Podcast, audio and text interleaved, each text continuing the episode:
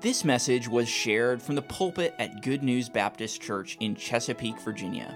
For more information, visit us online at goodnewsbaptist.org. Take your Bibles, and let's go to John chapter 8.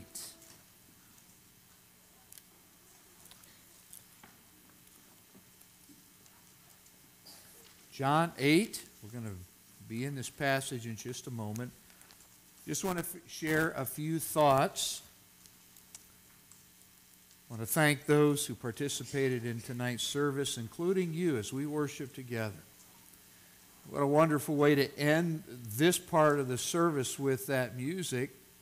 Peace, peace, wonderful peace. If you know that hymn, that peace comes down from the Father of lights. Christmas time is a special time. One of the things that makes Christmas special are the lights. And we're going to end this service with candlelight.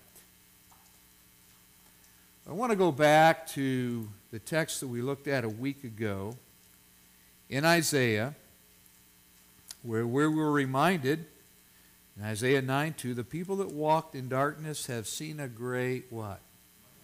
Light. They that dwell in the land of the shadow of death, upon them hath the light shined. And of course, there's language there about a great conflict and who's going to deliver in this great battle.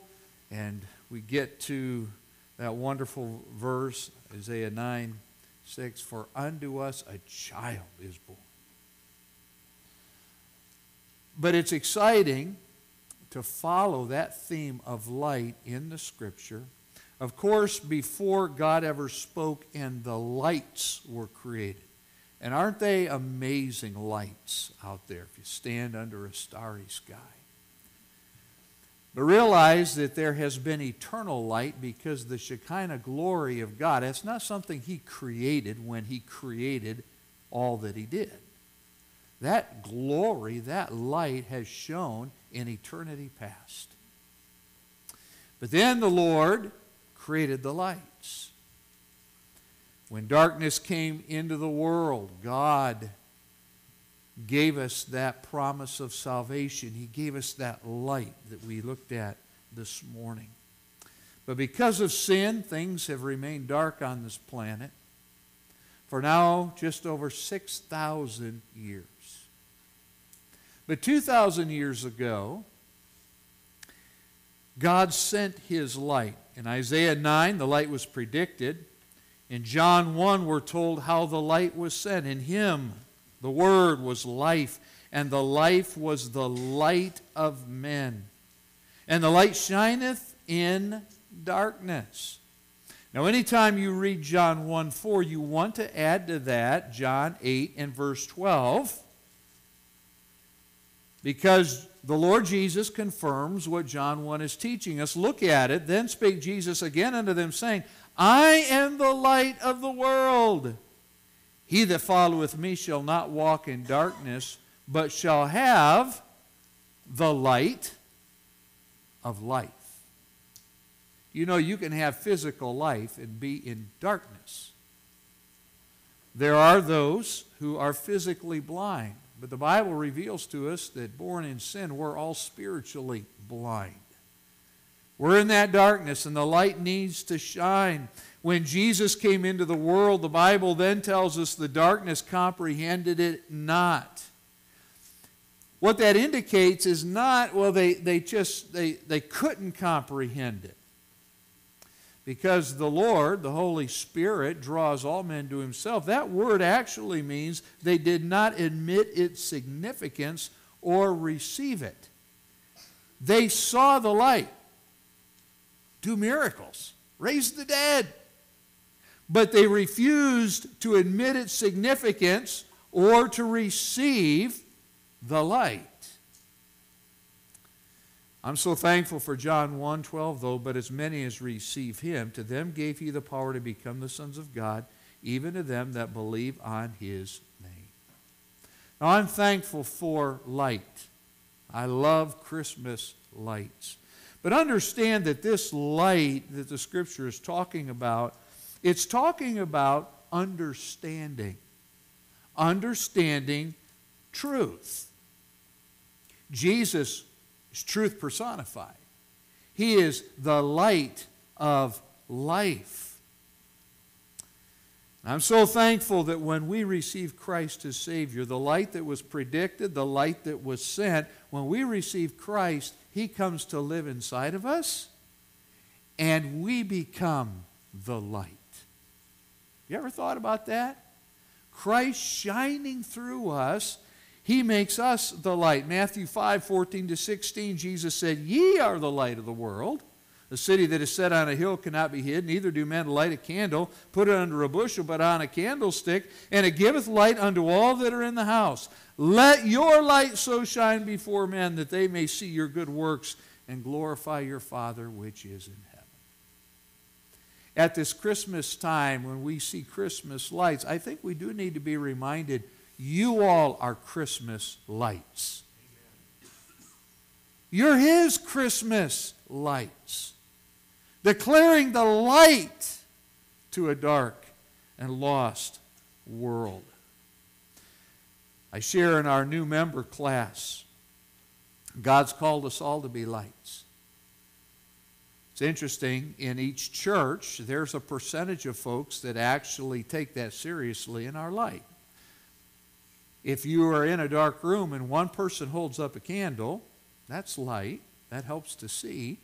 But as we're going to see illustrated in a short while, when all of us are holding up a candle, oh, how much greater is that light?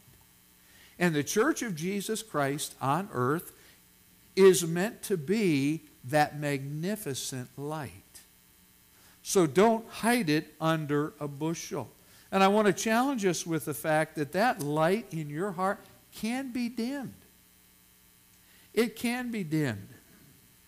And that's why Jesus taught in Matthew 6:22, "The light of the body is the eye. If therefore thine eye be clear," single or clear is the idea, "thy whole body shall be full of light. But if thine eye be evil," or bad, "thy whole body shall be full of darkness. If therefore the light that is in thee be darkness," how great is that darkness? And it's the idea, what a contradiction. So I want to challenge us to use these eyes to help yourself be greater light for the Lord. Realize that what you choose to look at either brings light into your being, helps you better understand the light who indwells your being, or if you allow darkness to come in, it can fill the whole body with darkness. And of course, the Lord was speaking about those that hide their candle under a bushel. Each of us who are called to be light, if we let sin into our lives, it dims the light. Sinning Christians cannot understand the Scripture like they need to. Sinning Christians are not going to be light. They're not going to be bold to share the message with others. And so always remember that along with this teaching about light, you and I have to be careful that our eyes are right. We're looking unto the light. We're looking into the truth, the light of God's Word.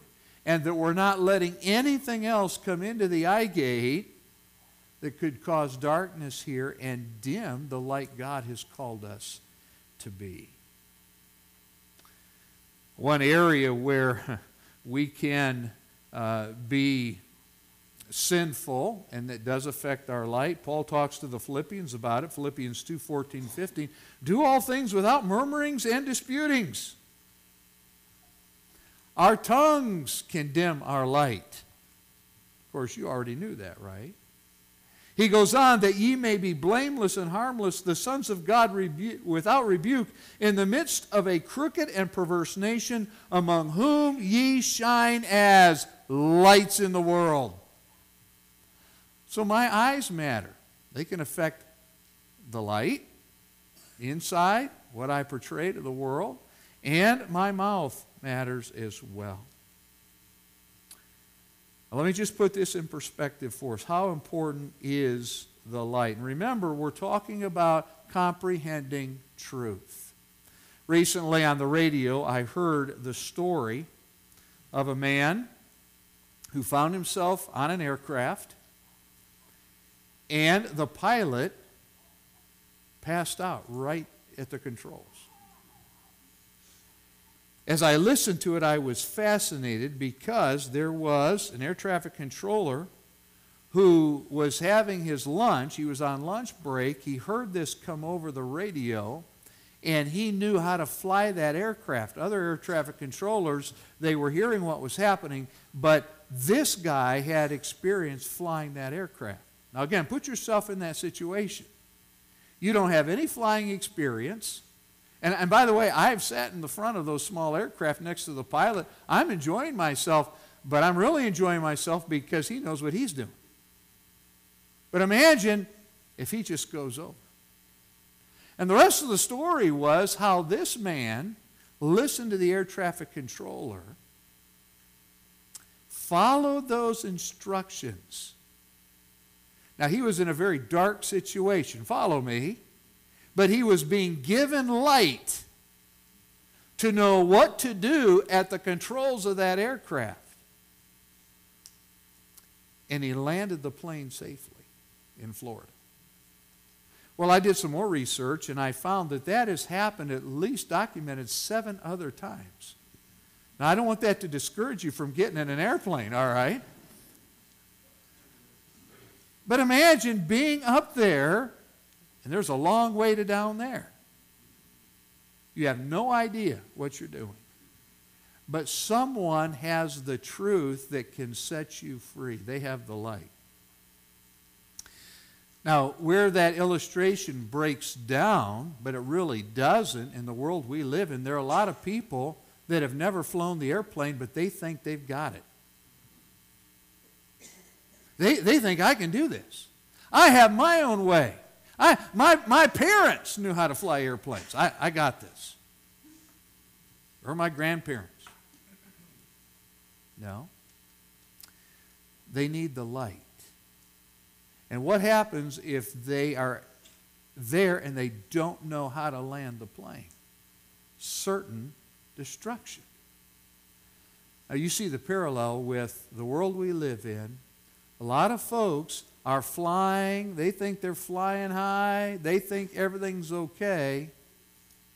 But they have no idea what is coming if they don't know Jesus Christ. And so God promised the light. And then through faith in Jesus Christ gave us the light. He tells us how to keep the life bright in our lives. And then we're reminded that the people who walk in darkness, they need to see light or else. So let me encourage you. Be a bright light for Jesus. These coming days as we celebrate Christmas where you're at, wear a smile. Some have asked, how did it go with that teen event that you had at your house?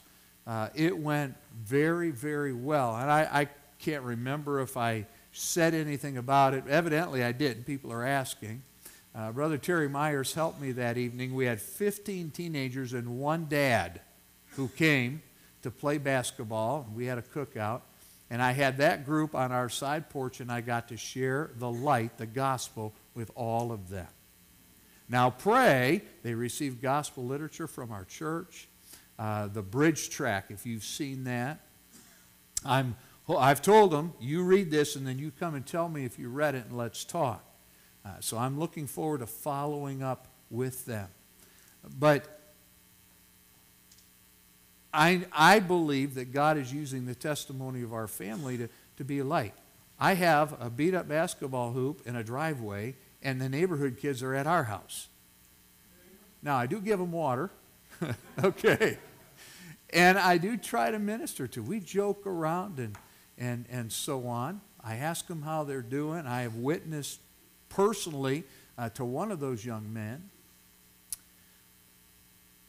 But God's got us there in Portsmouth to be light. And wherever you're at, He's got you there to be light too.